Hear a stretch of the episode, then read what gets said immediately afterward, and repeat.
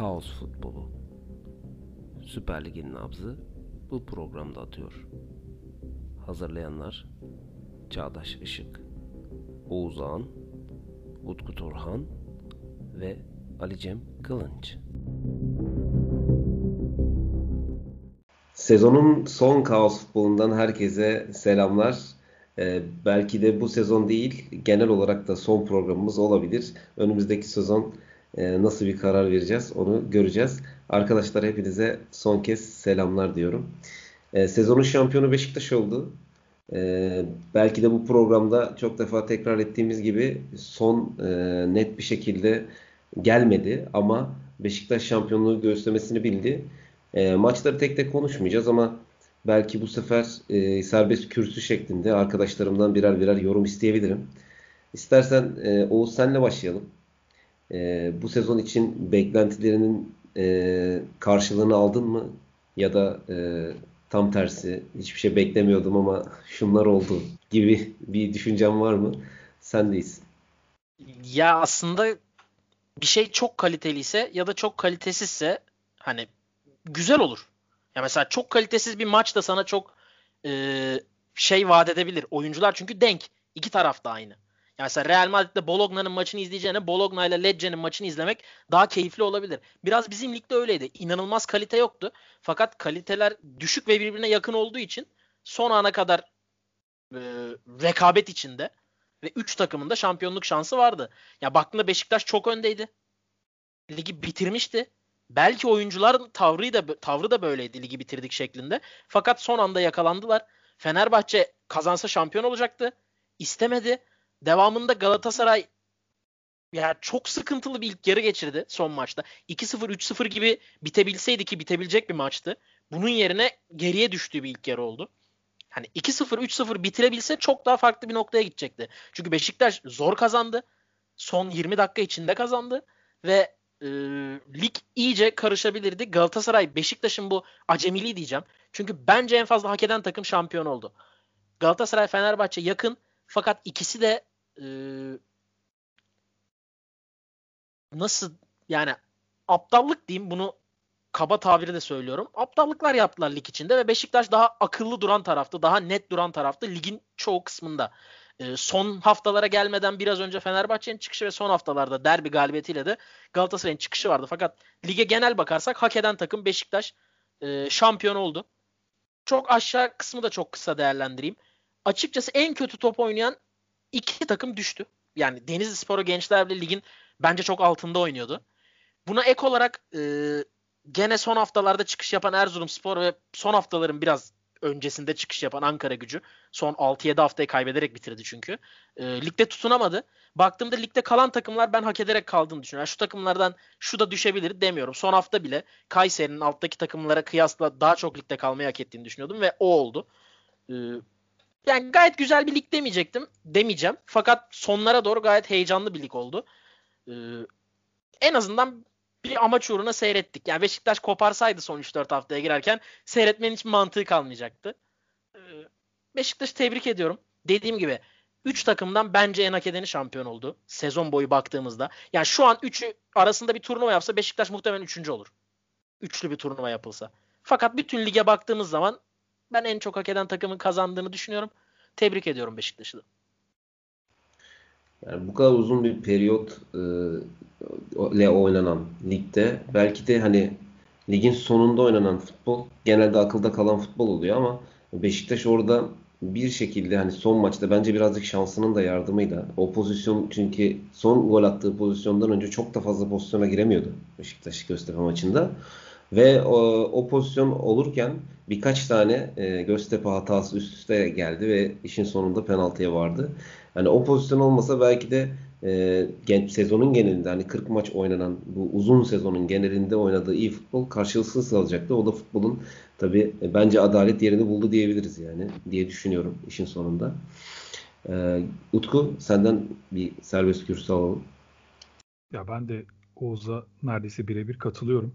Ya bu underdog denen bir kavram var ya İngilizce'de son zamanlarda bizde de çok kullanılmaya başlandı özellikle yazılarda falan. Ya Beşiktaş bu sene öyle bir takımdı benim için. Beşiktaş taraftarı da bu seneden şampiyonluk beklemiyor. Yani hayal ediyordur mutlaka büyük takım sonuçta ama Galatasaray ile Fenerbahçe taraftarının beklentisi çok daha fazlaydı Beşiktaş taraftarına kıyasla bir sezon. Ona rağmen böyle bir şampiyonluk bence çok önemli. Yani Beşiktaş camiası için çok çok çok önemli bir şampiyonluktu bu. Ee, ama bence her underdog şampiyonda bu söylediğim geçerlidir benim için. Favorilerin hatası çok önemlidir bence bu şampiyonlukta. Yani Galat Beşiktaş'ı tebrik ediyorum yanlış anlaşılmasın. Hak ettiler. Zaten dediğim gibi Oğuz'a birebir katılıyorum. Ama Galatasaray ile Fenerbahçe hata yapmasalardı, yapmaları gerekenleri yapabilselerdi Beşiktaş şampiyon olamayacaktı bu sezon. Bu da zaten, normalde onu Söyle ligin son, zaten onu ligin sonunda da gördük yani averaj ve işte 2 puan Fenerbahçe'yi konuşursak farklı oldu. Fenerbahçe zaten evindeki maçı alsa zaten şampiyon. Tabii. Yani Sivas Spor'u yenmiş olsa şampiyondu.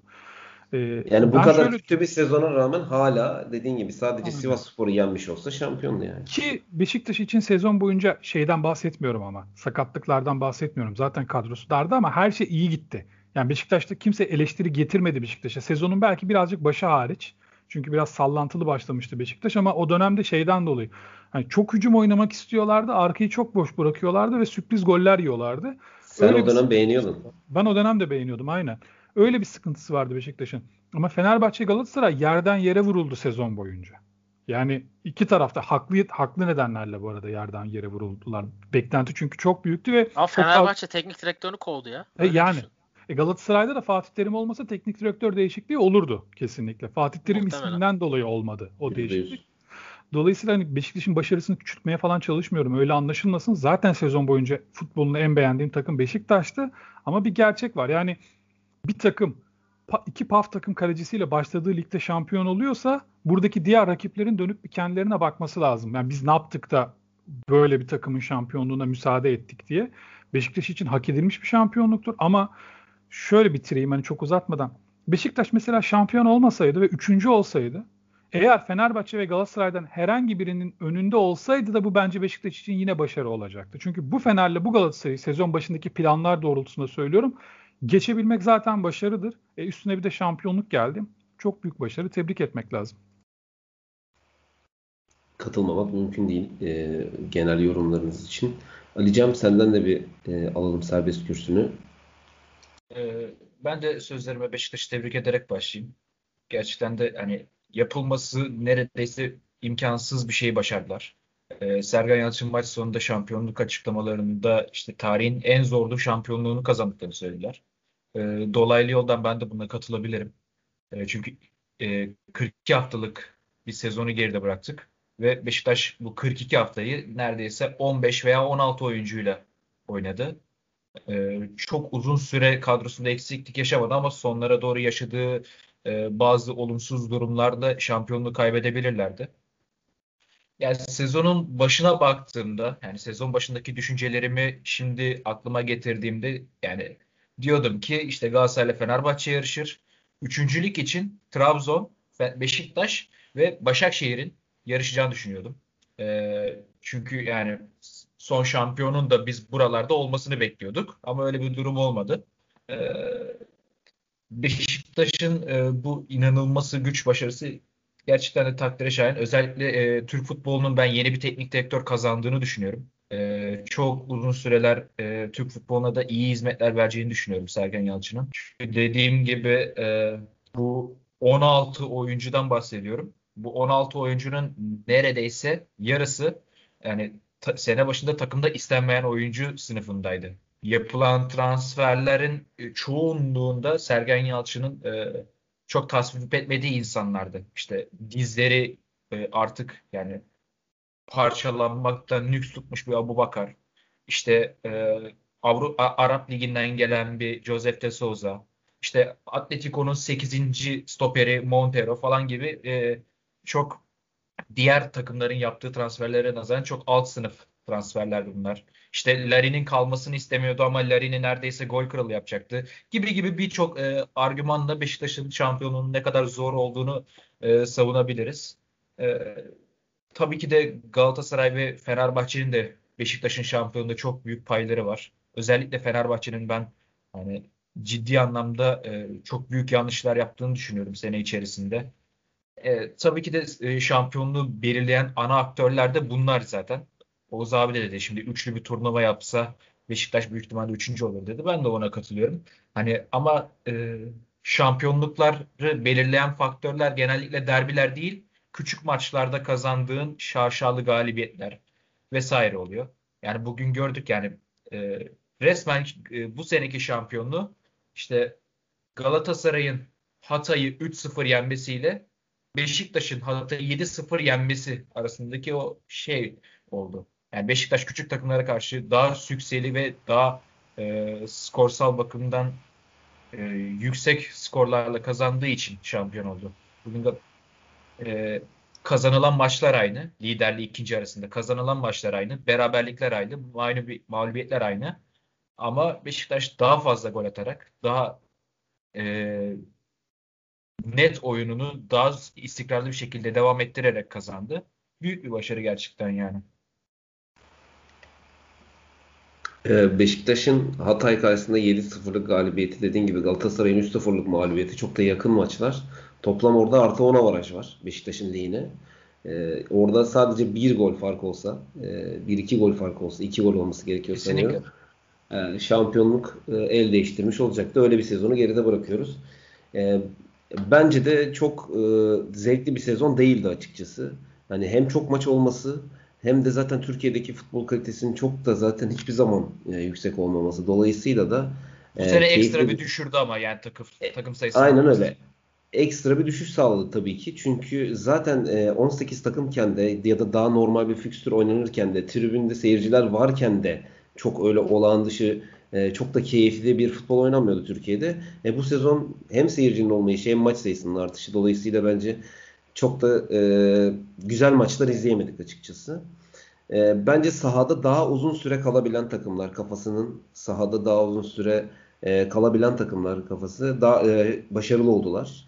E, Galatasaray ve Fenerbahçe saha dışıyla çok e, uğraştı, çok ilgilendi, çok mücadele ettiler kendi içlerinde, kendi kendilerine böyle bir mücadele yarattılar bence. E, Beşiktaş ise çok daha uzun süre sahada kaldı. Sezon sonunda hatta e, biraz sağ dışı diyaloglara girdiklerinde performansları düştü hatta. E, tabii ki takımdaki eksiklerin de bundaki payı çok büyük ama neticede kafa sahada olduğu zaman işte sezon başında diyeceğim senin bahsettiğin Larin'in e, işte istenmeyen adam oluşu, De Souza'nın işte artık acaba futbolunun sonlarına mı geliyor? Soru işaretiyle birlikte gelişi, Hutchinson'ın artık bu sene de 37 yaşında hani biraz performansı düşer herhalde sorular. İşte Montero var orada. İşte Wellington var. Sezon başında çok Kaleci ağır transferinin hantal. olmaması. Kaleci transferi yok. Rozier gibi hiç sürpriz bir adam geliyor. Ne çıkacağı belli değil. Ee, Abu Bakar dediğin gibi sakatlıklar içerisinde e, savaşarak geliyor. Ne olacağı belli değil. Gibi gibi bir sürü soruyla e, sezona başlayan Beşiktaş saha içinde kaldığı zaman bunların hepsine birer çözüm buldu. E, Gezel gibi daha önce üst üste e, 10 maç oynamakta zorlanan bir oyuncudan sezon yıldızı çıkardı. E, ve bence dolayısıyla e, yani alt tarafa baktığımızda da daha çok kafası sahada olan oyuncu e, takımlar başarılı. Bunu görebiliyoruz. Trabzonspor da mesela hani e, Abdullah Avcı ile beraber tamamen tam hep destek tam destek e, başladılar. İlk başta sallantılı da kalsa e, çok bence çok iyi bitirdi Abdullah Avcı sezonu. Bizim burada tahminlerimizin de üzerinde bitirdi. Tabii ki elverişli bir ortam vardı. Ne yapsa başarılı olacaktı ama onlar da başarılı bitirdi. Yani sözün özü e, sahada kaldığı sürece takımlar daha başarılı da daha e, seyir zevki veren futbollar oynuyorlar, oynayabiliyorlar. Ancak yine sahanın dışında çok fazla kaldığımız bir sezon geçirdik. E, Beşiktaş'ı tekrar tebrik ediyoruz burada. E, ve buradan da e, bir genel değerlendirme konusuna geçelim diyorum. Hani böyle sezonun enlerini küçük küçük seçelim. Çok detaylandırmadan. Çağdaş, ondan önce bir şey söyleyebilir miyim ya? Tabii tabii. Şu kafama çok takılıyor benim ve beni açıkçası rahatsız ediyor. Şimdi yeni Malatya Spor e, ligde kaldı. Son haftada bir iddiası yok diye hatırlıyorum. Yani işte bir sıra yükselir bir sıra düşer. Aynı şey Göztepe için de geçerli. Yani 10. bitirdi Göztepe. Üst tarafı muhtemelen yakalayamazdı. Şu an bakıyorum 7 puan var. Alt taraftan da Konya Spor kazandı galiba ya da berabere kaldı. Yani zaten bir sıra daha düşerdi maksimum. Berabere kaldı. En fazla bir sıra düşebilirdi. Aynen. Evet. Abi ben neden az takımla oynamak zorundayım? İki takım içinde söylüyorum. Neden? Ya, Bana ne e, Beşiktaş Galatasaray'dan? Bence... Ben 19 yaşındaki stoperimi koyacağım. Seneye onu görmek istiyorum ya. Bana ne sizden? Abi harika bir konu açtım bence. Çağdaş senden sonra ben söz almak istiyorum. Seni bölmüş abi, olmayayım ama konu çok iyi. Bence bunu biraz şöyle konuşalım. Şöyle bir şey var. Bak ben şöyle söyleyeyim. Ee, İrfan Can Eğribayat Göztepe'nin kalecisiydi değil mi?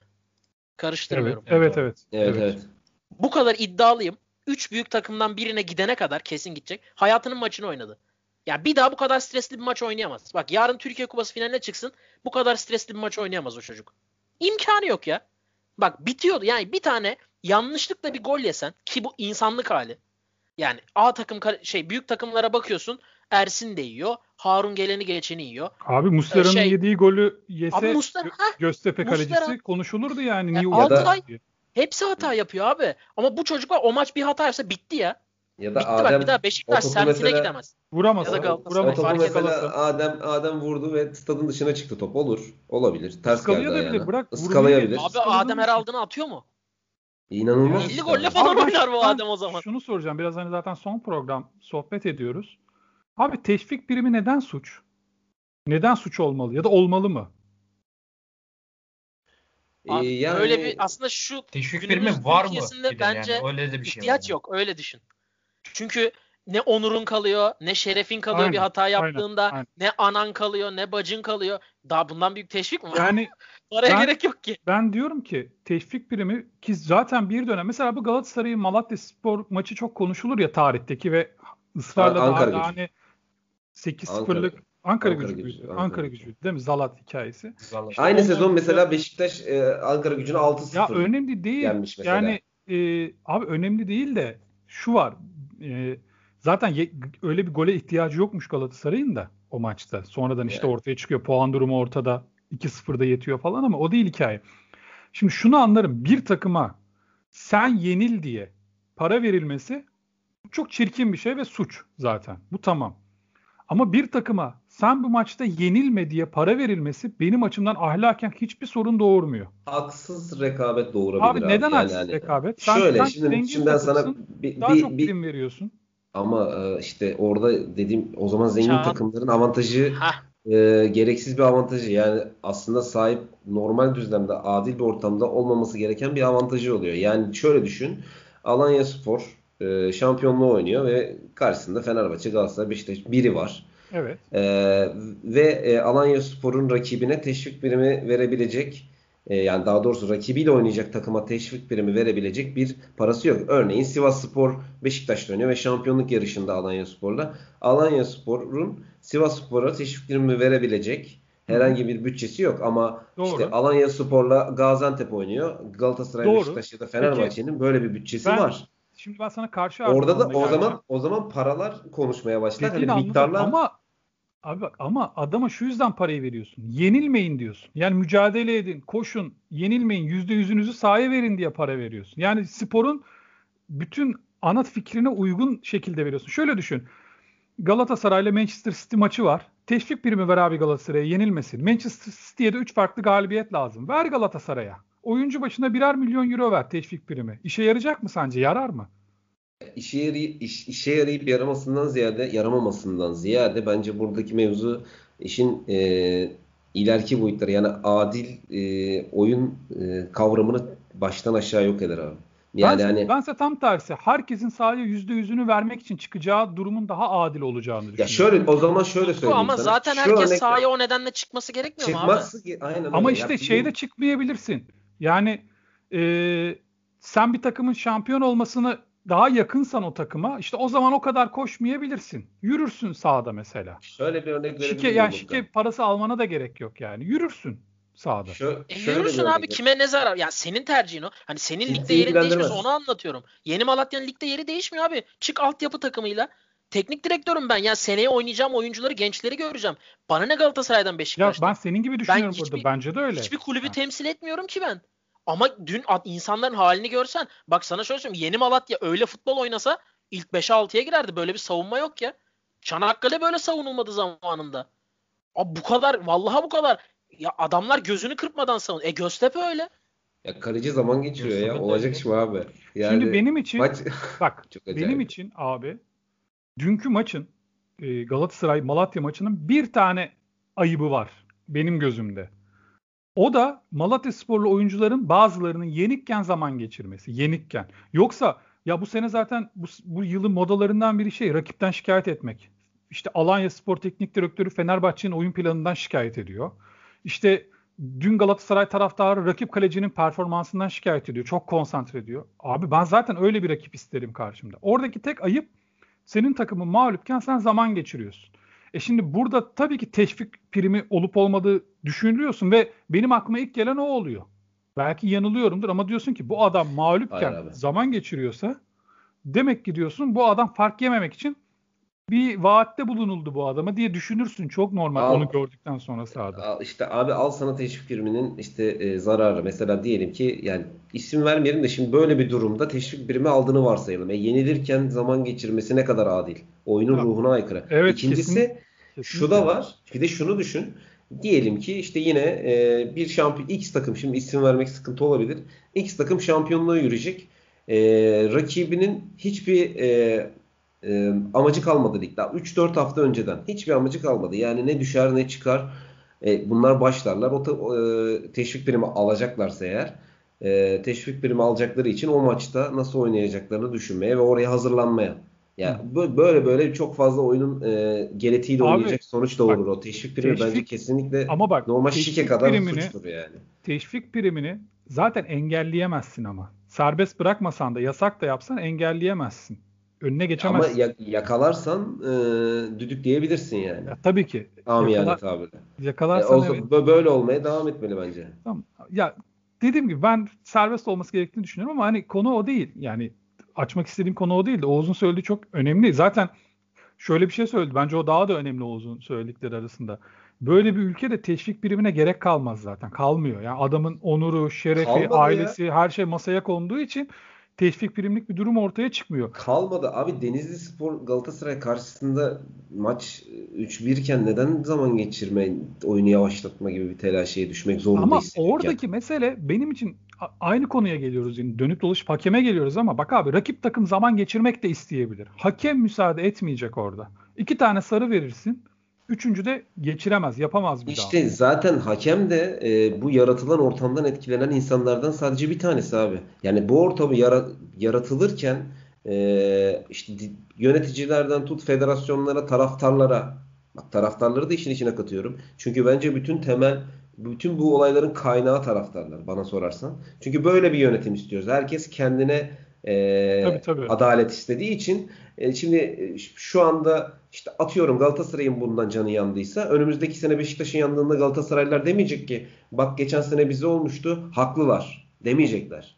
Geçen sene bize olmuştu şimdi de size olacak sıra sizde diyecekler. E, dolayısıyla da şimdi bu atmosferin yaratılmasını isteyen taraftarlarsa alın size bu atmosfer diyor. Hakem de diyor. İşte rakip yönetici de diyor. Futbolcunun umurunda değil zaten ki bence olmamalı da.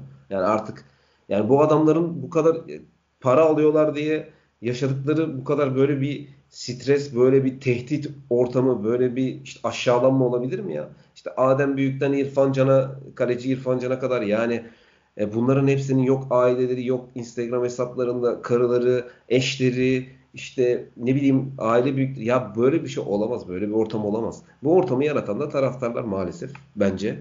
E, bunu istiyorlar çünkü. Ya böyle son, bir ortam olsun istiyorlar. İşimize gelirse kullanırız diyorlar yani. Yani son olarak da bu konularla ilgili en azından şunu söyleyeyim. Beşiktaş Başkanı'nın yaptığı o çirkin açıklama. İşte Malatya şereflidir, na, merttir. Abi Malatya mert şerefli de ha, senin 7 attığın Hatay namert mi yani? Şerefsiz mi? 7 yerken e, şerefsiz mi oldu Hatay? Şimdi, şimdi dün e, Kadir Çetinçalı gazeteci biliyorsunuz. Bir, bir iddia attı ortaya. Hatay'da Bilong'un e, net isim verdi. Şimdi benim isim vermemde bir sakınca yok. Yani Dedi ki bu adam dedi e, Abu Bakar vesilesiyle işte Abu Bakar vasıtasıyla özür dilerim. İşte Kamerun milli takımına çağrılacağı için işte e, o takım şey o maçta neler oldu Galatasaray'da mentionlayarak bir tweet attı. Araştırın dedi Galatasaray kulübüne. E şimdi o zaman e, buradan tutup e, siz şey yaptınız sizin rakibiniz 7-7 diye yola çıksa sen şimdi bir şey diyemezsin ki. E, Ahmet Nur Çelebi. Neydi adamın adını unuttum. Yani Sinirden unuttum gerçekten. Ya burada çünkü abi bu tartışmaların içine çekip çekip ondan sonra şeref, haysiyet vesaire bunların konuşulması bana çok acayip geliyor ve bıktık da yani. Yıldık abi da. zaten bu kavramlar bu kadar çok kullanılınca anlamını da yitiriyor yani. Çok komik bir hale geliyor. Anlamsız Kesinlikle. bir kelimeye dönüşüyor. Ya bir de şu var. Senin takımının bir maçı var Göztepe ile ve sen kazanırsan şampiyonsun zaten. Yani çok ciddi bir averaj farkı var. Galatasaray bu sene hangi takıma atıyorum 5-6 ki 5-6 atması da yeteceğini garantisi değil. Sen 2 attığında yine sen şampiyon oluyorsun yani. Ki en çok yaklaştığı maçlardan biri de buydu. Kesinlikle. Yani Abi yani kendi takımına güvensene ya. Göztepe'yi çıkacağız, yeneceğiz ve biz bu işi bitireceğiz desene. Sana ne Malatya Spor'la Galatasaray arasındaki meseleden? Yani Oğuz'un dediğine geliyoruz. Belki Malatya Spor PAF takım oyuncularıyla çıkacaktı. Kime ne çıkabilir ayrıca. Onu da yiyebilir. Sen ikili averaj alsaydın o zaman oraya bırakmasaydın. İkili averaj neden var zaten bu ligde? Ya da Galatasaray aynı şekilde. İşte böyle bir şey olmadı. Galatasaray cephesinden ben Göztepe'ye yönelik böyle ithamlara denk gelmedim. Varsa bilmiyorum. Ben gerçekten görmedim ama ama varsa aynı şeyi Galatasaray'a da söylerim. Abi sana ne Göztepe'nin sahaya nasıl çıkacağından, ne oynayacağından. Adam belki taktiksel bir şey deneyecek maçta. 4 forvet, 5 forvet deneyecek. Yani hesap sorabilir misin sen Ünal Karaman'dan denemeyeceksin diye. Adam için hazırlık maçı bu. Kim ne karışır nasıl çıkacağını. Ya ye, şu, yani sadece yedekler içerisinde önümüzdeki sene kalacak oyuncuları belirlemeye çalışıyordur ve Abi yani son bir performans düşün. görmüş görmek istemiş de olabilir Son yani. teknik direktör olarak da bakmayın. Ya ben futbolcuyum. Son haftadan bir önce ligde kalmışız. Oh rahatlamışım ya. Ya izin Bitmiş. istiyorum Belki abi. hocaya diyeceğim ki oynatma beni yani. gözünü seveyim. Aynen, Aynen öyle. Rodega istedi işte yani. Ya Yedi şöyle, gitti. Şöyle bir şey oldu. Antalya Spor yedek ağırlıklı kadroyla çıktı maçına. Konya Spor maçına. Çünkü kupa maçı var Antalya Spor'un Beşiktaş'ta. Final oynayacak yani bu takım.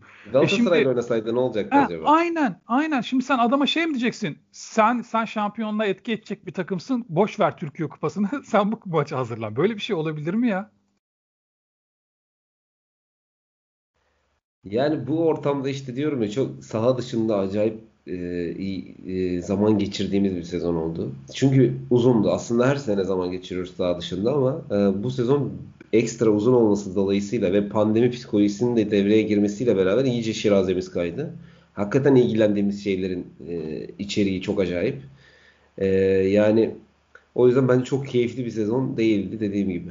Abi daha hafta başından başlamadı mı? Semih Kaya eski Galatasaraylı Adem Büyük Galata. Ya bu arada Adem Büyük deyince benim aklıma Kasımpaşa geliyor. Galatasaray gelmiyor. Yani o zaman Adem Büyük'ün Kasımpaşa'ya karşı oynadığı maçlara daha çok dikkat etmek lazım.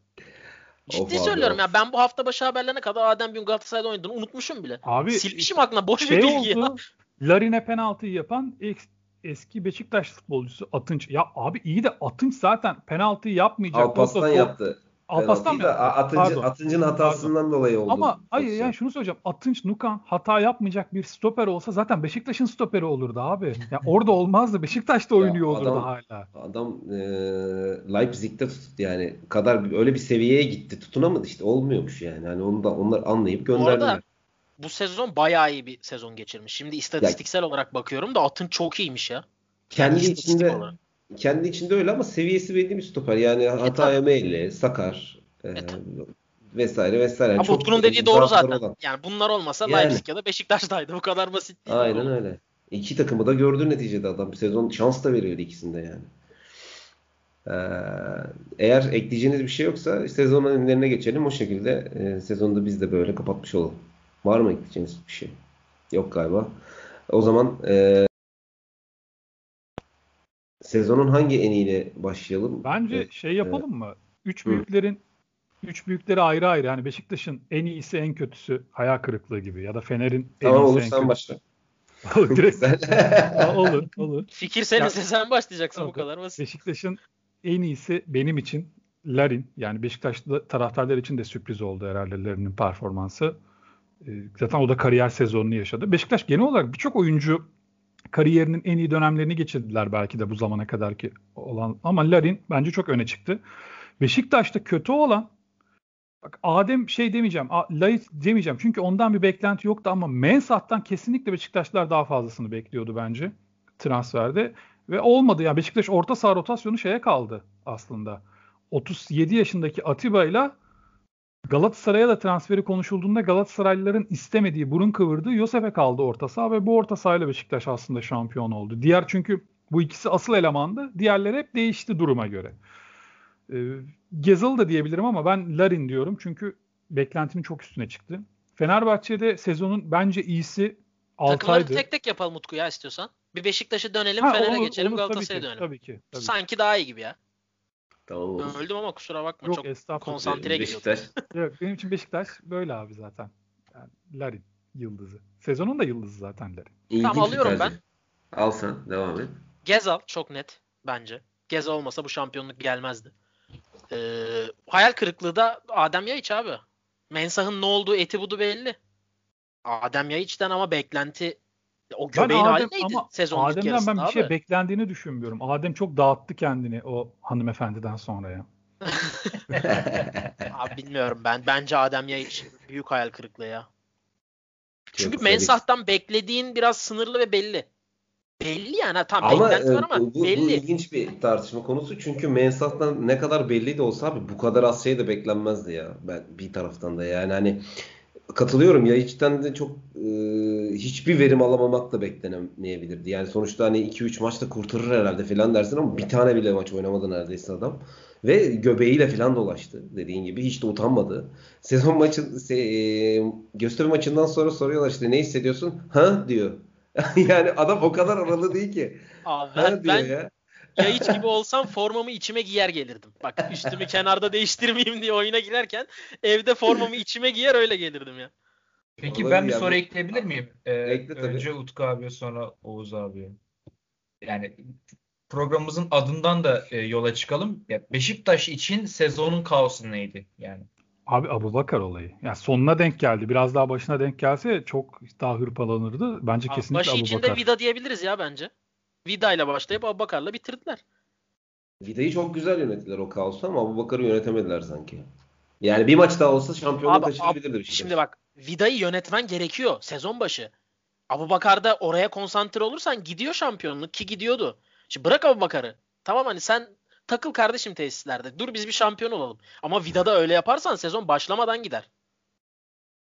Ya. Vida'nın yönetilmesi Ya, şart. Abubakar'ın bu arada- şart değil. Burada burada ben yine de en büyük e, yani nasıl diyeyim en büyük e, yükü Sergen Yalçın'ın kaldırdığını ve yönettiğini Orası düşünüyorum. Bu kesin. ikisinde de Abi, yani ikisinde çok şunu- güzel yönetti. Biraz ironik bir soru olsun ama abi Beşiktaş'ın stoperlerini biliyor musunuz? Ben vallahi bakmadan söyleyemem. Ben Wellington'ı biliyorum, Vida'yı biliyorum.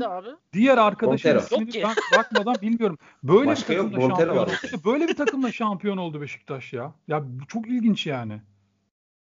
Yani zaten diyoruz yani sezon başında kağıt üstüne koyduğunda Beşiktaş'ın şampiyonluğu hayal derken şaka yapmıyoruz yani. Hakikaten de öyleydi. Yani burada bu, biz şampiyonluk şansı hiç vermediğimizi eminim.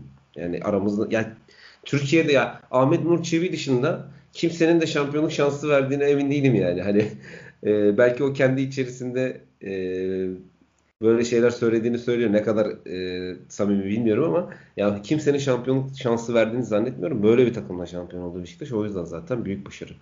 E, Alican senin e, Beşiktaş'la ilgili sezonun enlerin en iyi en kötü. Ee, Abi ben de e, Gezal diyeceğim. Yani birazcık e, sadece Beşiktaş üzerinde bunu yapacağım. E, çünkü Beşiktaş'ta çok net bir şekilde öne çıkıyor Gezal. Diğerlerinde fikrim değişebilir. E, ama gerçekten hani sene başında kulübe geldiğinde yani şimdiye kadarki kariyerinde hep istikrarsızlıklarıyla öne sürülen bir oyuncu olarak eleştirilmişti Gezal transferi. E, ama gerçekten de e, çok çelimsiz gibi gözüken ama çok diri bir şekilde e, sahada kaldı. İnanılmaz bir istikrar ortaya koydu. Her maç skora etki yaptı. Ben e, Gezal'ı tanıyordum. Daha önceki e, kariyerinde de Gezal'ı biliyordum. Ama bu kadar iyi bir duran top ustası olduğunu bilmiyordum.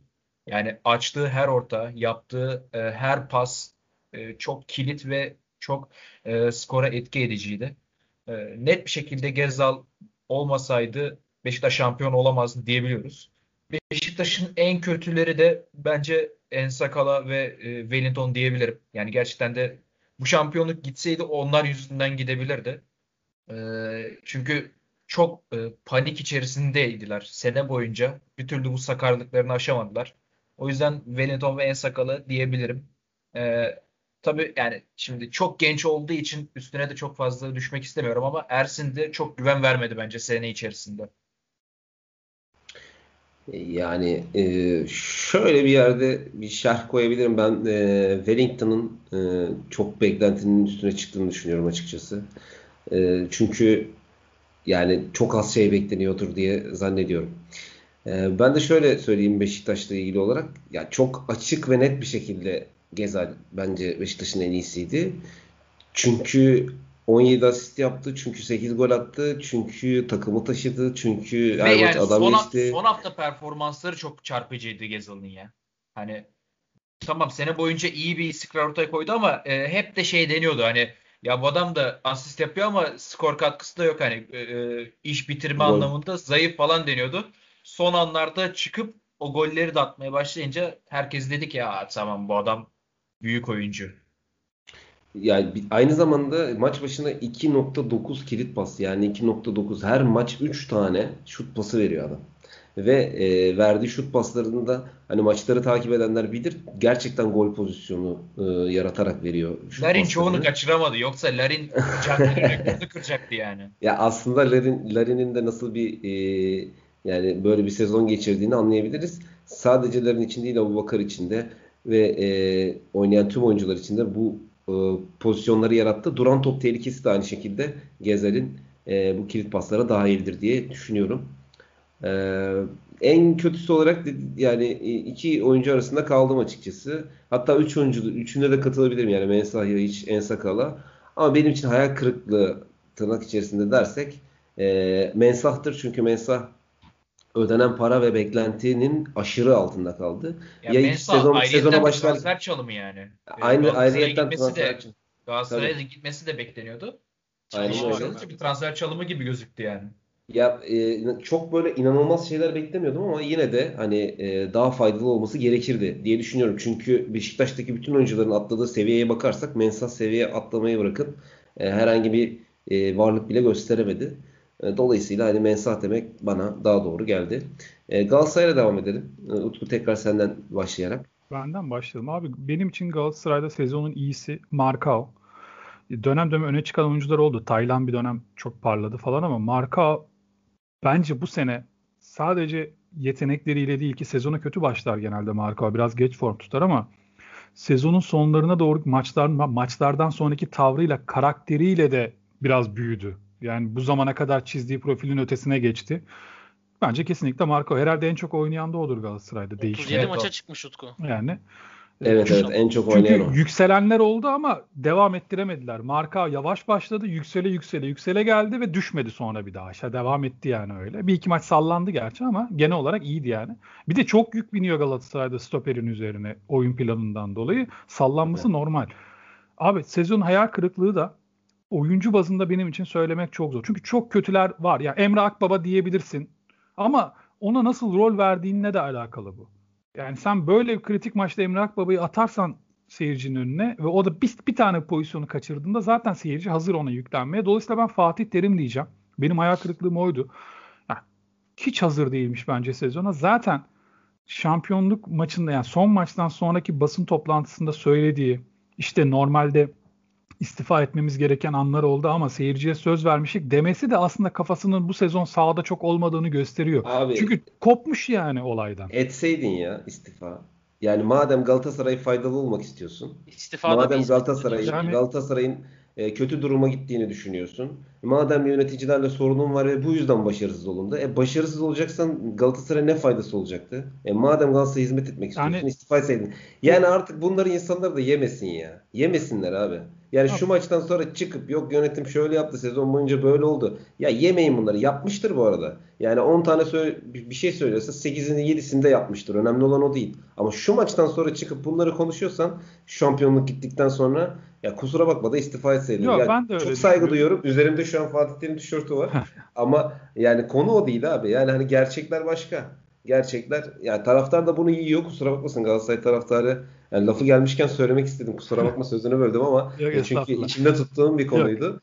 Ama Galatasaray taraftarı tekrar söylüyorum bunu da yemesin bir zahmet. Yani hani tamam evet birçok şey oldu sezon boyunca. Dediklerinin çoğunda haklıdır. Ancak kendi yapabileceği sadece Denizli Spor ve e, son maçı Yeni Malatya Spor Yeni Malatya. maçına Arda Turan'la çıkmasaydı, Emre Akbaba'yla çıkmasaydı bile şansı daha fazlaydı. Çünkü bu iki oyuncu iki maçta da sahadan çıktıktan sonra sahada olanlara bakarak bunu anlayabilirsiniz.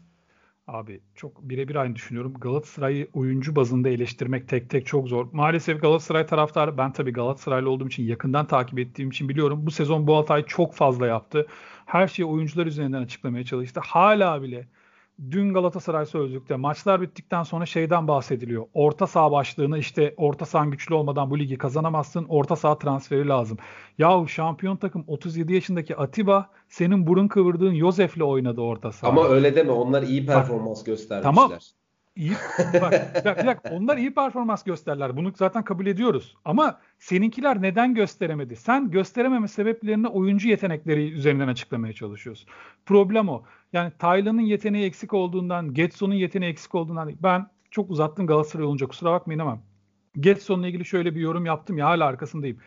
Getson bazı maçlarda o kadar iyiydi ki o kadar iyi olması Galatasaray oyun planındaki bir sorunun göstergesi. Bir oyuncu o kadar öne çıkamaz hem hücumda. Ya şey düşün Messi pik döneminde dünyanın en iyi hücum oyuncusuydu değil mi belki de?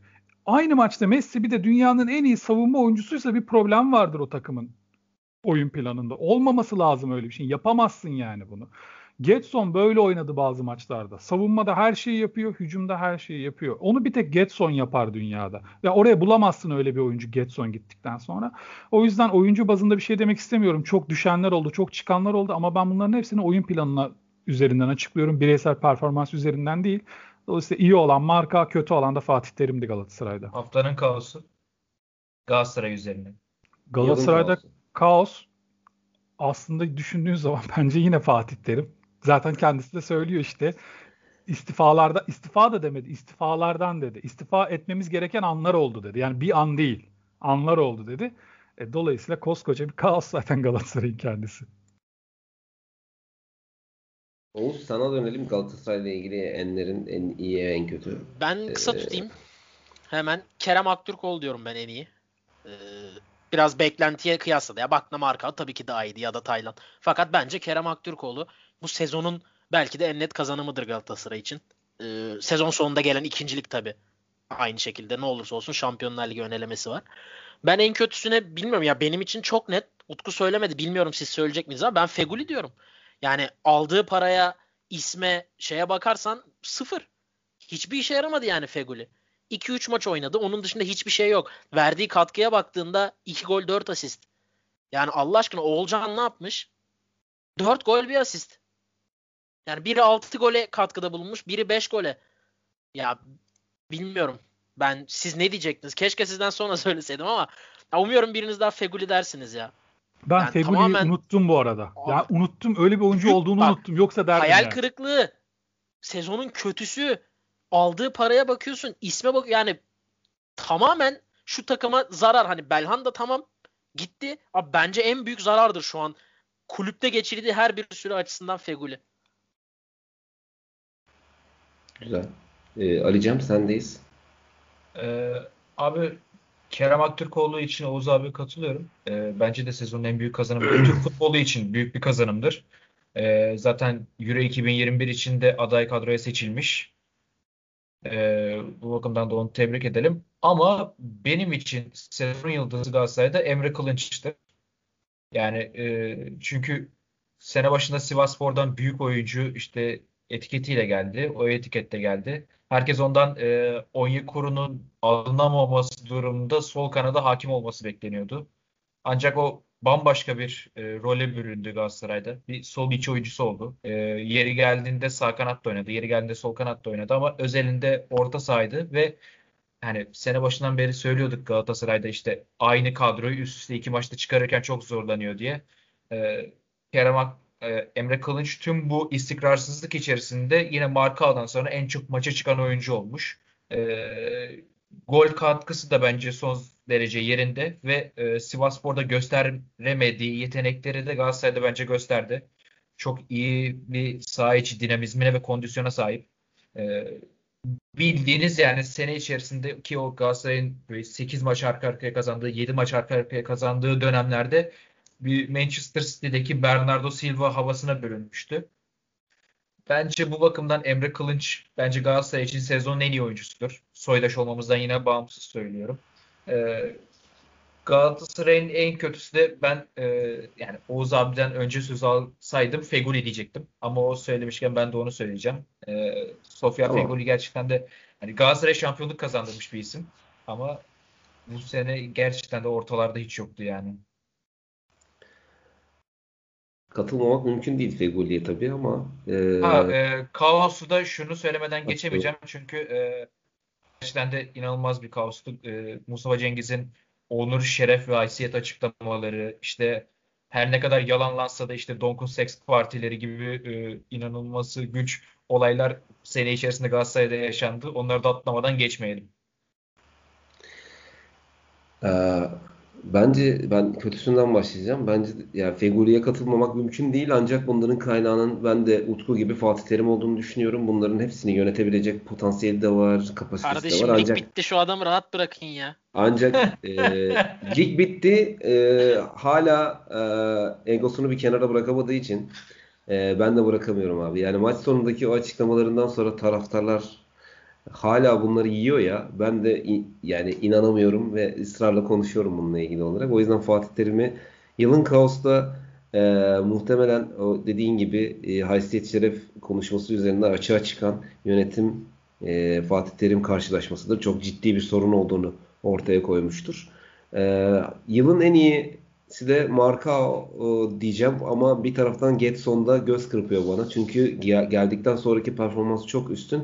Ancak markaya haksızlık olmasın. Hani bütün sezonu kaldırdı ve bence e, Denizli Spor e, Beşiktaş ve e, yani yılın son 3 maçında Malatya Spor maçlarında en e, durumun farkında olan e, ne yapması gerektiğini nasıl yapması gerektiğini çok kenara bakmadan kendi içinde çözümleyen ortaya koyan oyuncuydu bence. O yüzden Çağdaş bir de bunu 3 maç sonra takımdan gideceğini bilerek yaptı yani.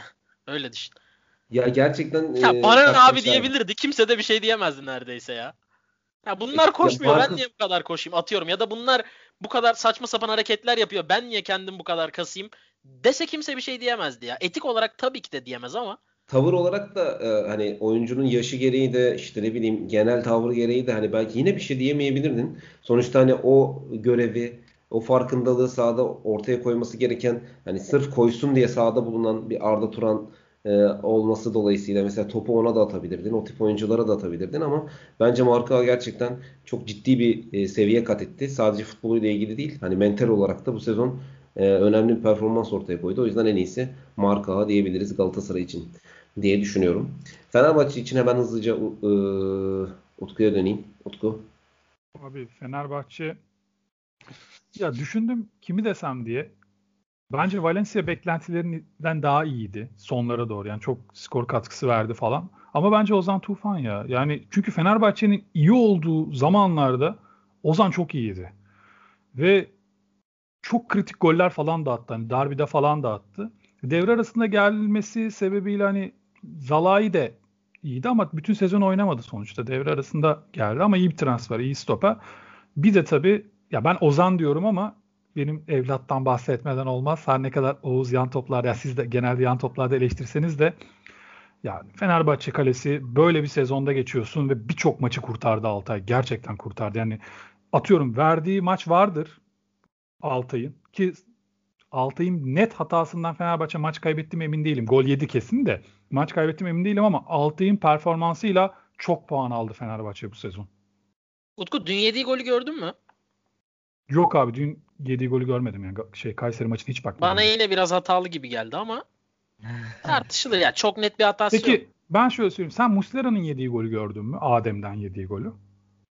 Ya gördüm de diyorum ya sana 4 maçı aynı anda izliyordum. Nasıl da hiçbir şu yüzden, fikrim yok. Şu yüzden açtım konuyu. Ya ye, neden yedi diyemez demezsin.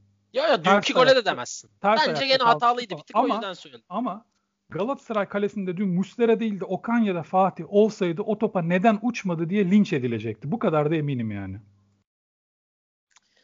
Şimdi sezonun en iyisi bence çok net Ozan Tufan. Yani eğer içinizden birisi başka bir ismi söylerse çok kızarım. Baştan söyleyeyim Çağdaş vereceğim. Kesinlikle kabul etmiyorum. Ee, Atilla %100 kadro. Sezon başına gelmiş olsa Atilla derdim. Ya böyle çünkü böyle bir takımın gerisini toplamak büyük iş. Ama maç eksiği var. Orada biraz e, NBA oylaması gibi düşündüm. Çok maç kaçırdığı için e, oyumu vermedim. Abi en kötüsü çok. En kötüsü çok. Burada saatler sürer ama ben Beşiktaş'ın şampiyonluğunda çok büyük rol oynayan Tisserand diyorum ya. Yani çok net bir 3-4 maç yazar. Ki Sivas da bunlardan biri. ikinci gol zaten. Başlı başına başlatıyor pozisyonu. Abi, Tisserant'tır muhtemelen. Kazandığı yani. parayı düşününce Mesut Özil der misin? Çünkü bütün sistemi de bozdu bence geldiğinde. Abi bak Mesut Özil sistem bozdu. Kazandığı paranın hakkını vermiyor. Hiçbir işe yaramıyor sahada yürüyor. Benden çabuk yoruluyor. Ki ben 90 küsür kiloyum bunu da söyleyeyim dinleyicilere. Benden çabuk dili dışarı çıkıyor. Tamam. Abi Tisserand'ım ben sana diyorum. 3 tane 4 tane maç yazarım. Maç yazarım ya gitti abi 12 puan gitti mesela. Sivas ya. ikinci golü yedirdi. Yeni Malatya arkası dönük adamın ayağına tekme atıp penaltı aldı. Gençler Birliği offside'da uyudu. Abi yani bu bak bir tanesi var hiçbir işe yaramıyor nötr. Bir tanesi var seni durmadan geriye götürüyor. Durmadan. Durmadan ve bu adam stoper oynuyor. Yani bu adam forvet oynasa gol kaçırsa dersin ki ulan belki sol açık atar sağ açık atar. Bu adam seni batıracak pozisyonun göbeğinde oynuyor. Bu arada, ya, bu arada son Mesut'tan bir, önce Samat dayı da söyledi. Tam tam ben diyecektim. Bir ekleme yapayım diyecektim. Forvet deyince aklıma geldi. Ya tıpkı Galatasaray'da Feguli'yi unutmam gibi Fener'in forvetleri unuttum. O kadar gözükmediler ki ortada unutuyorsun yani. Samat'ı büyük beklentiyle geldi. Hani gol yükünü galiba satın alma zorunluluğu ama var ya. İşte yani. Umuyorum bir şeyler olur orada. Kulübü şey falan kapatırız umuyorum ki. Sezonun kaosu neydi Oğuz? En Abi çarpıcı yani. hikaye sezonun kaosu biter mi? İki maç önce kazansan şampiyonsun. Teknik direktörünü kovduğun sezon kendi sahanda bir Anadolu kulübü fark etmez. Sezonun en formda takımı sonlardı. Fark etmez. Yani sen şampiyonsun işte. Ya bundan büyük kaos mu var? Sana daha nasıl bir kaos verebilirim? yetmiyor işte. Gücü yetmiyor. Yapacak bir şey yok. Oyun sistemleri ve organizasyonların ne kadar önemli bir yere geldiğinin e, kanıtıdır bu sonuçlar aslında. Yani son maçlara girmişiz. E, Beşiktaş Göztepe'yi zar zor yeniyor. Galatasaray Malatya karşısında mağlup duruma düşüyor. Düşebiliyor. Ee, yani Malatya maçı çok şey değil ama Denizli Spor'a karşı fark atması gereken bir maçta bence gayet zorlandı. Aa, bu arada Denizli iki kere öne geçerdi. İki kere öne geçerdi. 2-0 da öne geçerdi hatta. Yani o hani, da yani tabii ilkinden sonra çok... ikincisi olur mu bilmiyorum ama iki kere öne geçerdi aynen, golü yemeden. Aynen öyle. Çok... Yani e, bu, bu konuyu hani şunun için söyledim. Artık e, işte kendi evinde yenmek istiyorsan sezon başından itibaren doğru bir organizasyon yapmak zorundasın. Bunu e, bize e, sezonun takımlarını da e, en son konuşacağız. Hani Anadolu kulüplerinden birkaçı ispatladı bence bu sezon. Çağdaş. E, evet. Sana şöyle bir ekleme yapayım. Pardon. Galatasaray için sezon nihayetinde geldiği noktada en önemli iki maç hangisiydi? Denizli Malatya. Tabii. Yani gerçekten averajı alabilirdin. Ve alsaydın şampiyondun. İkisi de alınabilecek tamam. maçlardı. Beşiktaş'ı da katarım bu arada. Çünkü Yok, Beşiktaş orada, eli kolu bağlıydı. Orada şöyle bir şey var Beşiktaş maçında. Şöyle bir şart düşüyorum oraya. Gol atmak isterken bir tane gol yediğin anda ikili averajı veriyordun Beşiktaş'a. Ve bitiyordu. Tamam. Tamam. O yüzden hani risk alamayabilirsin. Doğru. idare edebilirsin. Ama abi Fatih Terim bence o kadar sağda değildi ki kafası. Malatya ve Denizli maçlarının ikisinde de bir tanesinde devre arasında bir tanesinde de 55. dakikada üçer oyuncu değiştirdi. 3 oyuncu değişikliği hakkı demek bu pandemiye özel bir şey olduğu için bu kadar izin verildi. Hani sık fikstür vardı. Normalde bütün hakkını tüketmiş olacaktı ve normalde yapamayacaktı. Normal oynansaydı sezon. Yani şunu demeye çalışıyorum. Senin için final iki maçında da planı o kadar kötü yapmışsın ki devre arasında bütün planı değiştirmek zorunda kalıyorsun. Üç oyuncu birden değiştirerek. Ya bu bile ne kadar Fatih Terim'in sahada olmadığını benim için bir göstergesi. Doğru. Ali'cem senin için Fenerbahçe'nin enlerini alalım. En iyi en kötü. Valla e, Oğuz abi bana kızacak belki ama ben e, Fenerbahçe için sezonun en iyi oyuncusunun Pelkas olduğunu düşünüyorum. e, ya Ozan deme Ozan demediğim için bana kızacaktır. Yok anladım Yoksa, zaten. E, bence sezonun en iyisi Fenerbahçe'de Pelkas. Yani e, Gezal'ın yapacağı her şeyi Gezal, Gezal'ın yaptığı her şeyi Pelkas'ta yapabilirdi sene. Ama e, işte gerek alakasız yerlerde sol kanada çekilmesi olsun. İşte ne bileyim orta ikiliden birisi olması istenmesi olsun.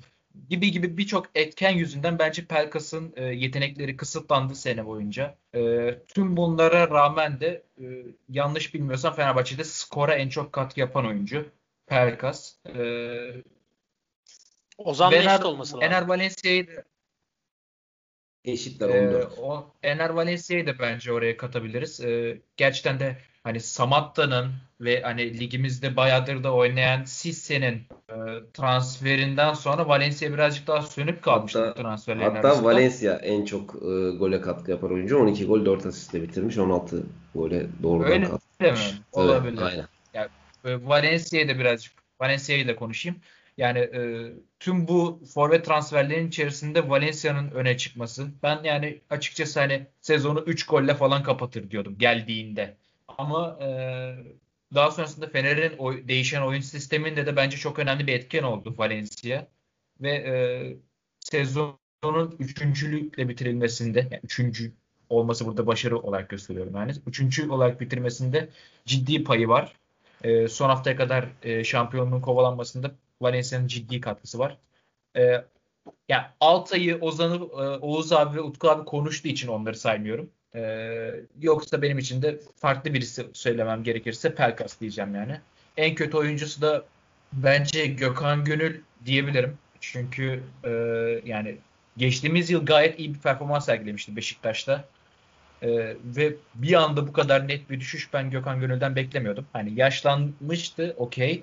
Ee, ama yani Türk futbol tarihinin e, açık ara en iyi sabit olarak gösterilen bir Gökhan Gönül'ün bu kadar kötü bir sezon geçirmesini ben beklemiyordum yani. Özellikle Alanya Spor maçında yaptığı hata bence sezonun gene e, sezona mal olabilecek bir hata yani. Ee, Gökhan Gönül'ün mevzusu hakikaten ilginç. Şöyle e, bana bana şunu hatırlatıyor, şunu anımsatıyor. Ben de enlere girmeden önce kısaca bahsetmek istiyorum. Ee, Burak Yılmaz, e, Emre Belezoğlu, Arda Turan, Murat Boz gibi isimlerin birlikte yaptığı bir yayın var NTV Spor'da eski. YouTube'da bulabilirsiniz zaten yazsanız. Yani... Burak Yılmaz o zaman Çin'de.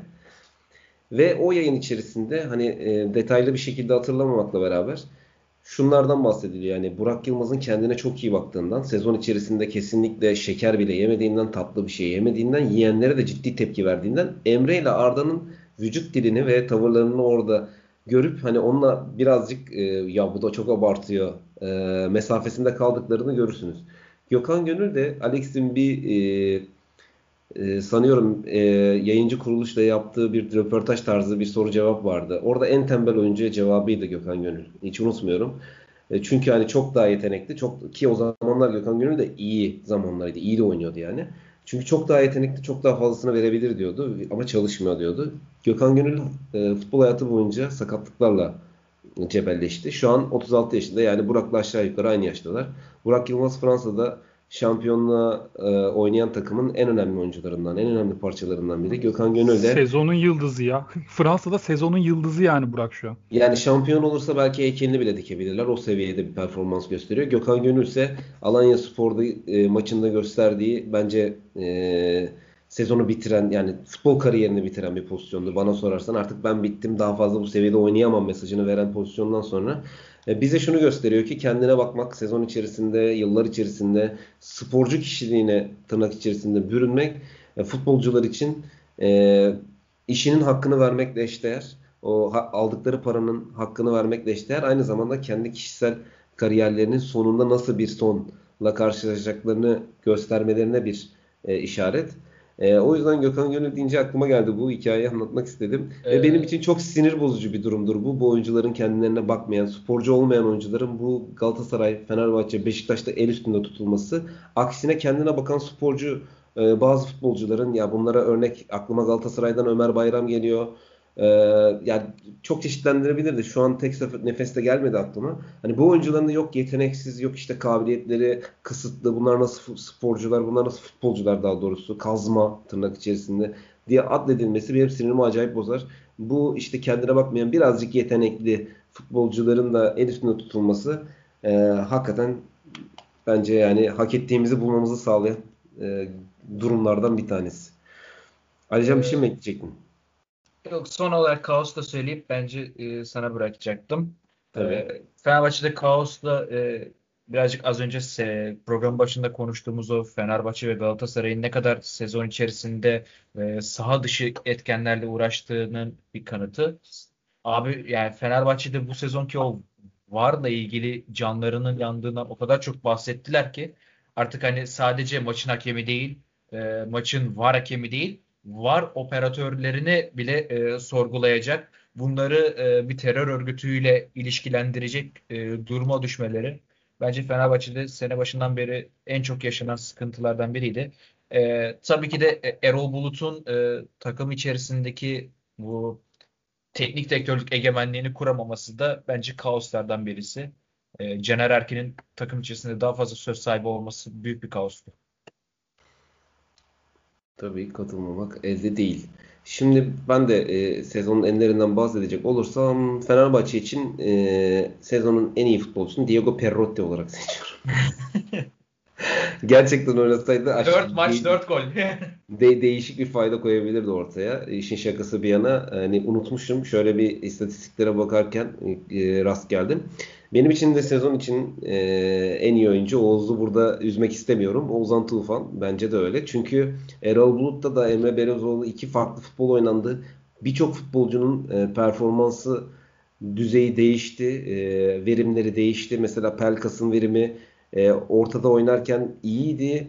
Erol Bulut da solda oynarken çok iyi değildi ama Emre Belözoğlu'yu da yine çok da yüksek bir seviyede devam edemedi yoluna. Ee, örnek vermek gerekirse. Ener Valencia e, çabalıyordu ancak Erol Bulut'la beraber çok başarılı olduğunu söyleyebilir miyiz? Emin değilim. Ya fena bir ya verilen görevleri yapıyor gibi görünüyordu ama neticede seviyesini e, koruyabildiğini düşünmüyorum iki teknik direktörde de. Ama Ozan Tufan gerçekten çok yüksek bir seviye oynuyor ki hangi taktik verilirse, hangi görev verilirse verilsin sahada varlığını çok net bir şekilde hissettiriyor. E, bildiğin domine ediyor yani oynadığı bölgeyi. Dolayısıyla bu bu aşırı bir performanstı. O yüzden hani diğer iyi oyuncular var yok muydu işte Ener Valencia saydığınız gibi Pelkas ya da işte kaleci e, Salahi, Altay bunların hepsi bence İrfan'da geldikten sonra fena performanslar göstermediler ama Ozan'ın performansı bunların çok çok üzerinde bence. Avrupa'ya transferi de yapar ya. Yani yapmaması şaşırtıcı olur açıkçası. Net konuşmak gerekirse ya ben şaşırırım. Çünkü çok çok çok üstün bir performanstı. E, Fenerbahçe özelinde. Eee en kötüsü de Tisserand'da katılıyorum yine Oğuz. Sen de aynı fikirdeyim. Çünkü e, bir tane maçta normal standart performans göstermiş olsa o hata yaptığı maçlardan bir tanesinde şu an Fenerbahçe şampiyon olacaktı. Dolayısıyla e, yani Tisserand yapması gereken standart performansı bile taktiklerden, tekniklerden bağımsız göstermedi ve Fenerbahçe'nin bence bu sezon çok şey kaybetmesine neden oldu. E, çok kötü bir transfer. Kim aldıysa kendisiyle görüşülmesi gerekiyor diye düşünüyorum.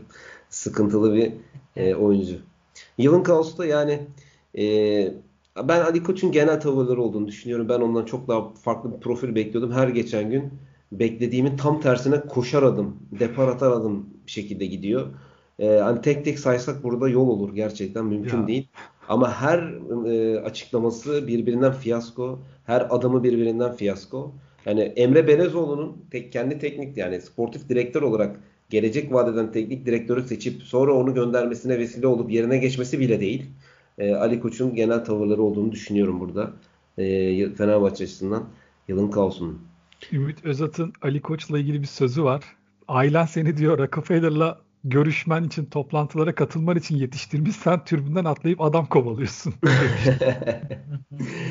ya abi işte çok acayip. İnan anlayamıyorum. Orada orada belgesel çıkar. Yani Ali Koç'tan ciddi bir belgesel çıkar. Yani hani ne, ne olur bilmiyorum sonucu. Nasıl bir yol izlerler, nasıl bir şey çıkar ama bir röportaj silsilesiyle iyi bir belgesel çıkar diye düşünüyorum.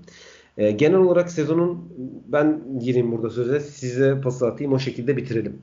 Ben sezonun takımının e, biraz rol çalacağım burada. Hatay Spor olduğunu düşünüyorum. E, çünkü yaptıkları transferlere şöyle bir ya bunlar bu oyuncuları nereden almışlar diye baktığımda toplam harcadıkları bedel 176 bin euro. Yani toplam harcadıkları bedel 176 bin euro ve e, piyasa değerleri, transfer market verileri e, 14 milyon euroymuş ve bu oyuncularla beraber belki e, programdan önce Oğuz'la da konuştuk. 12-13 milyon euro en az bir gelir de elde edebilirler e, sezon sonunda satışla beraber.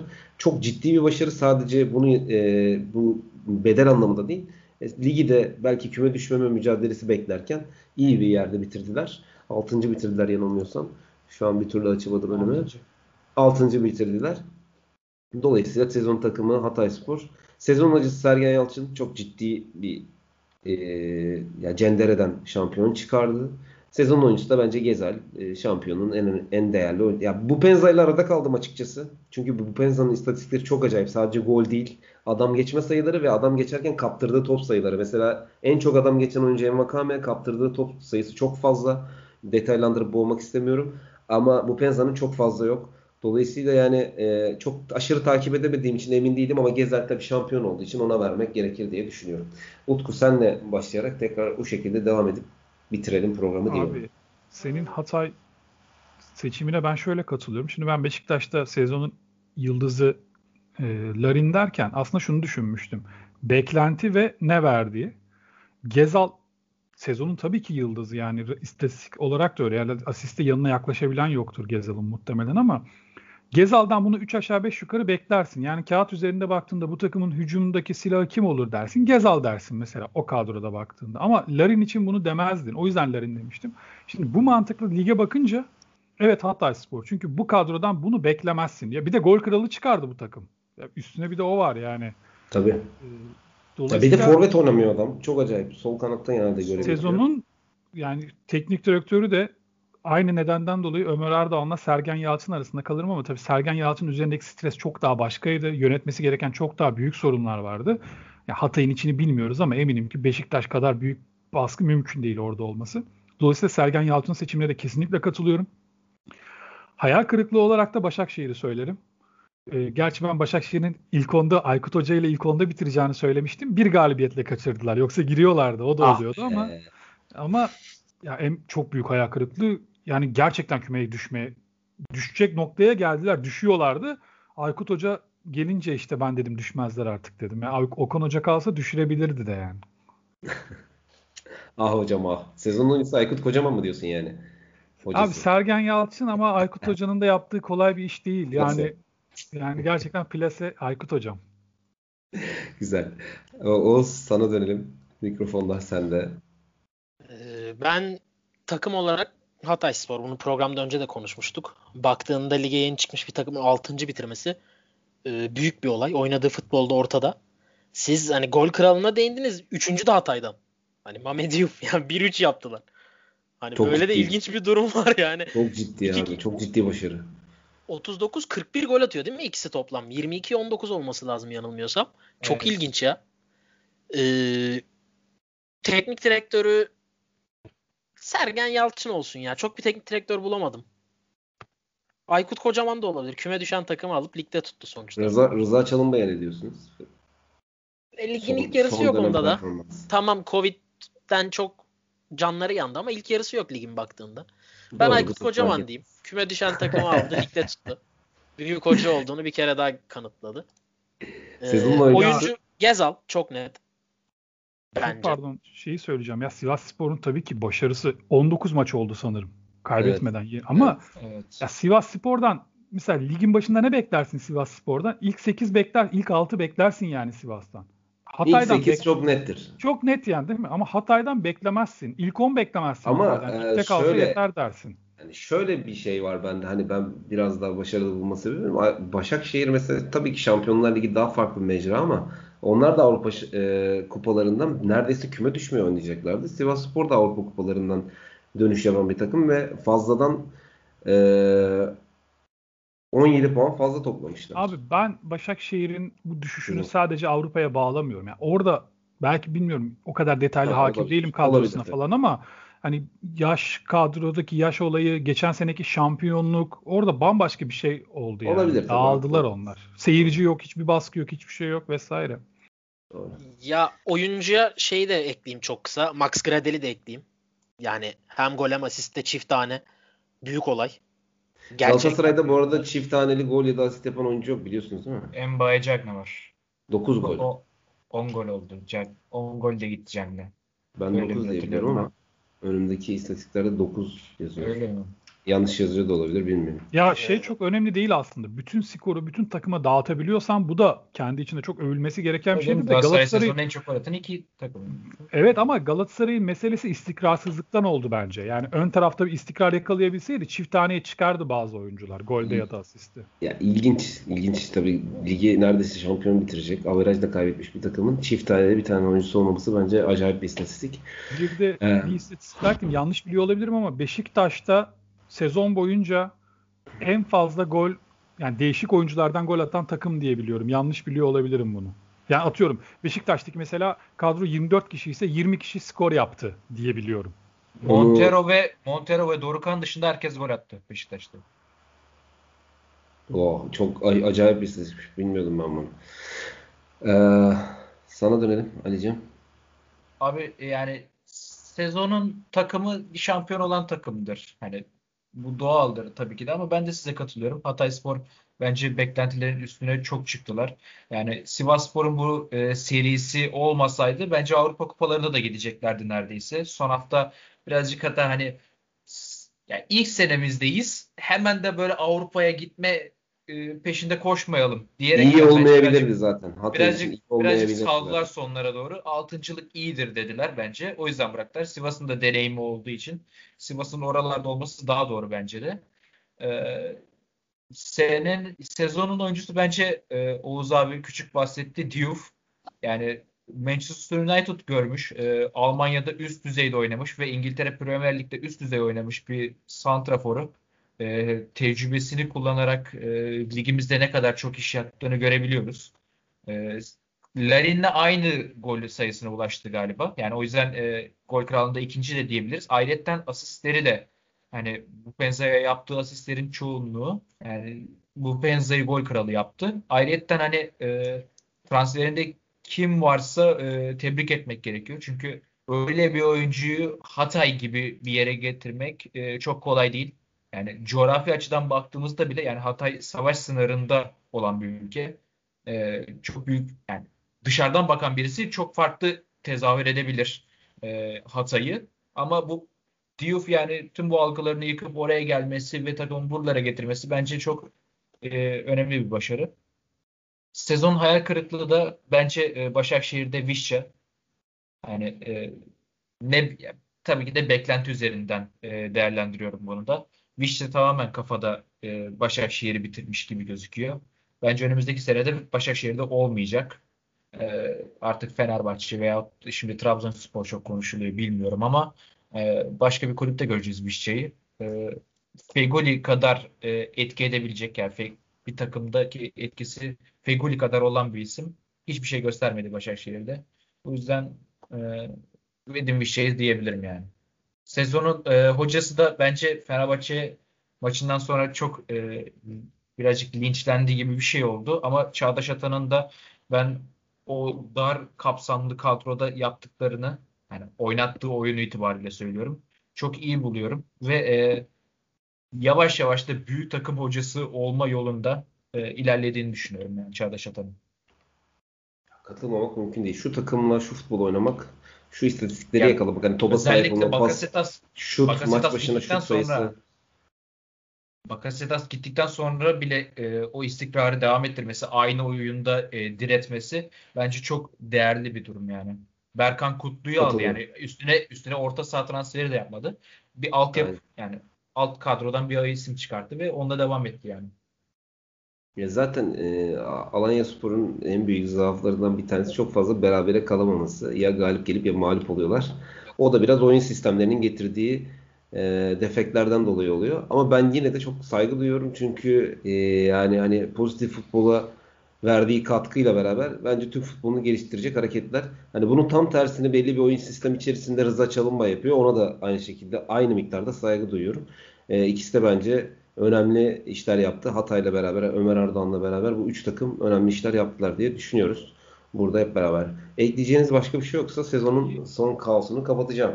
Ama bir vardır diye düşünüyorum yani. Bir oyuncudan daha bahsedeyim ben. Milli takıma alınmaması da biraz tartışılıyor, konuşuluyor. Kendi de bir açıklama yaptı. Hayal kırıklığı yaşadım, sakat değilim diye.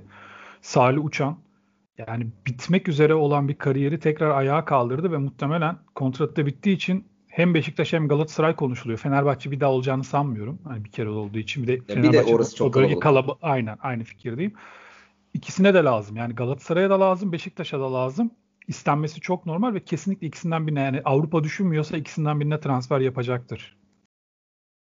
Ya o Avrupa düşünür ve, de Avrupa onu düşünür mü? Ve işin şey yanı e, garip tarafı da muhtemelen e, bence yani Beşiktaş atıyorum direkt Şampiyonlar Ligi'ne gidecekse ki bunu belirleyecek olan Chelsea'nin işte e, Manchester United'ın performansları biliyorsunuz onlardan biri Avrupa'da şampiyon olursa e, farklı bir sonuç. Şimdi İşin tam detayı hatırlayamıyorum. İşin rengi değişecek bizde. Çünkü e, Beşiktaş Şampiyonlar Ligi'ne direkt katılmak istiyorsa Manchester zannediyorum. senin Şampiyonlar Ligi şampiyon olması lazım.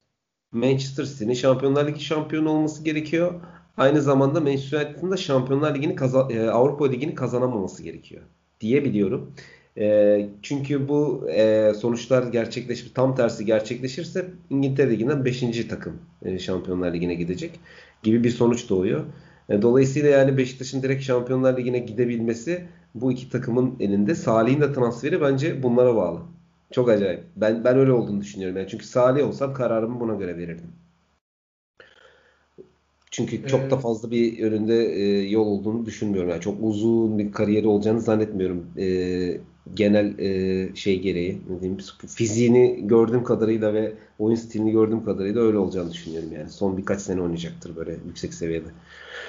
Abi son bir şey eklemek istiyorum ben de. E, ondan Tabii. sonra programı kapatabiliriz bence. E, yani tarihin en heyecanlı sezonlarından birisine tanıklık ettik. E, büyük bütün takımlar, e, ligde yer alan bütün takımlar üst düzey bir e, insanüstü bir performans ortaya koydu. E, ve bunların hepsine karşılıkta bir rakip vardı ki o da bence e, federasyonun kendisiyle. Türkiye Futbol Federasyonu'ydu. Yani e, takımlara karşı yapmış olduğu tutumlar, yaptıkları açıklamalar, e, federasyonun e, Avrupa'ya karşı bakış açısı e, gerçekten e, ekleme de... yapayım. UEFA'ya karşı tavırları kuzu kuzu aynen, aynen. demeleri ve üstüne aynen bu fiyaskoyla e, Şampiyonlar Ligi finalinin başka bir ülkeye alınması. Aynen Aynen. öyle. Aynen öyle. O da büyük o, bir etken tabii ki de. Yani bir, e, çok pardon oraya gireceğim tabii, tabii, o bir tabii, federasyon tabii. özelinde değil. O artık bir Türkiye geleneği bizde. Biz böyle kendimizi gerçekten iyice dışarıya kapatmış bir ülkeyiz artık. Kendimiz çalıp kendimiz söylüyoruz ama bizim çaldıklarımızı kimsenin dinlediği, umursadığı falan yok dünyada.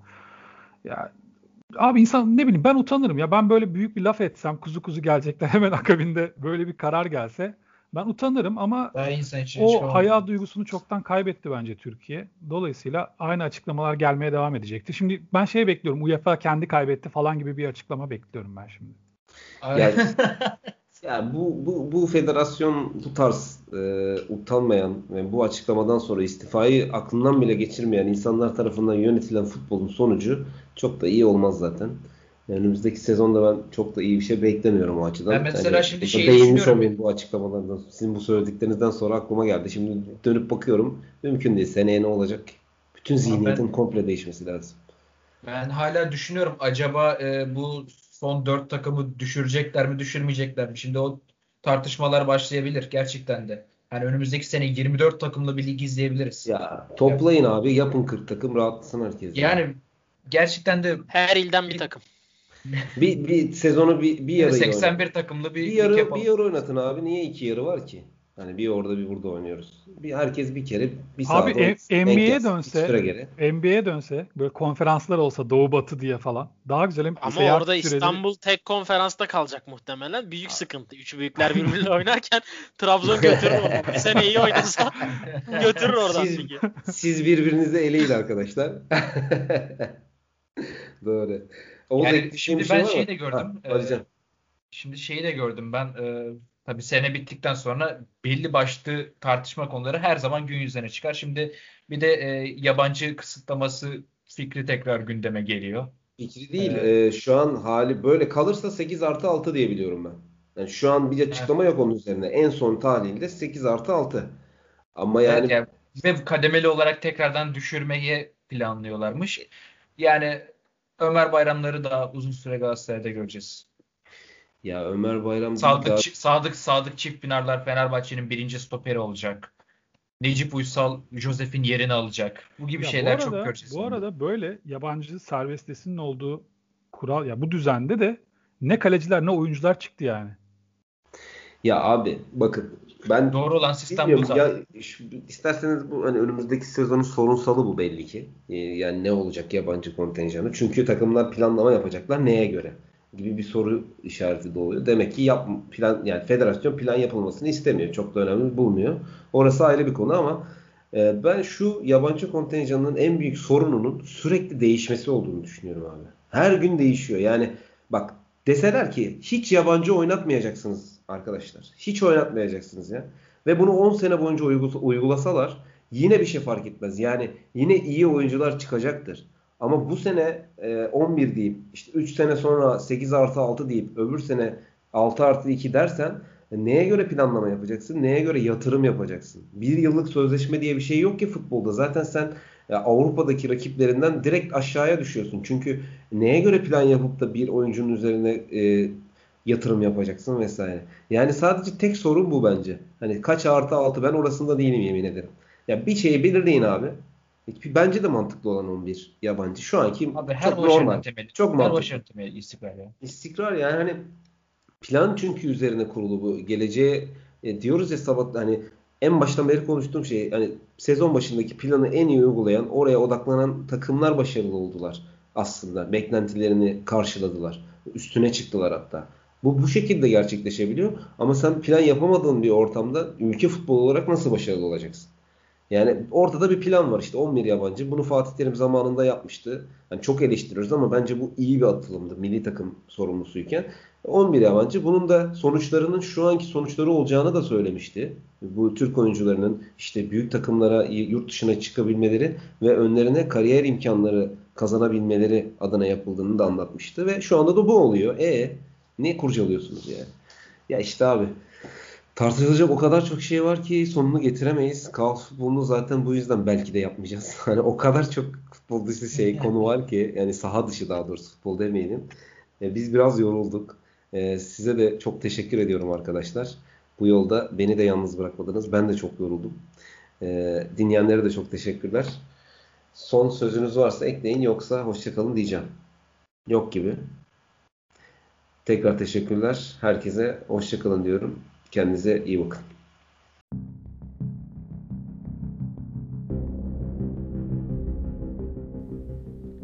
Kaos Futbolu Süper Lig'in nabzı bu programda atıyor.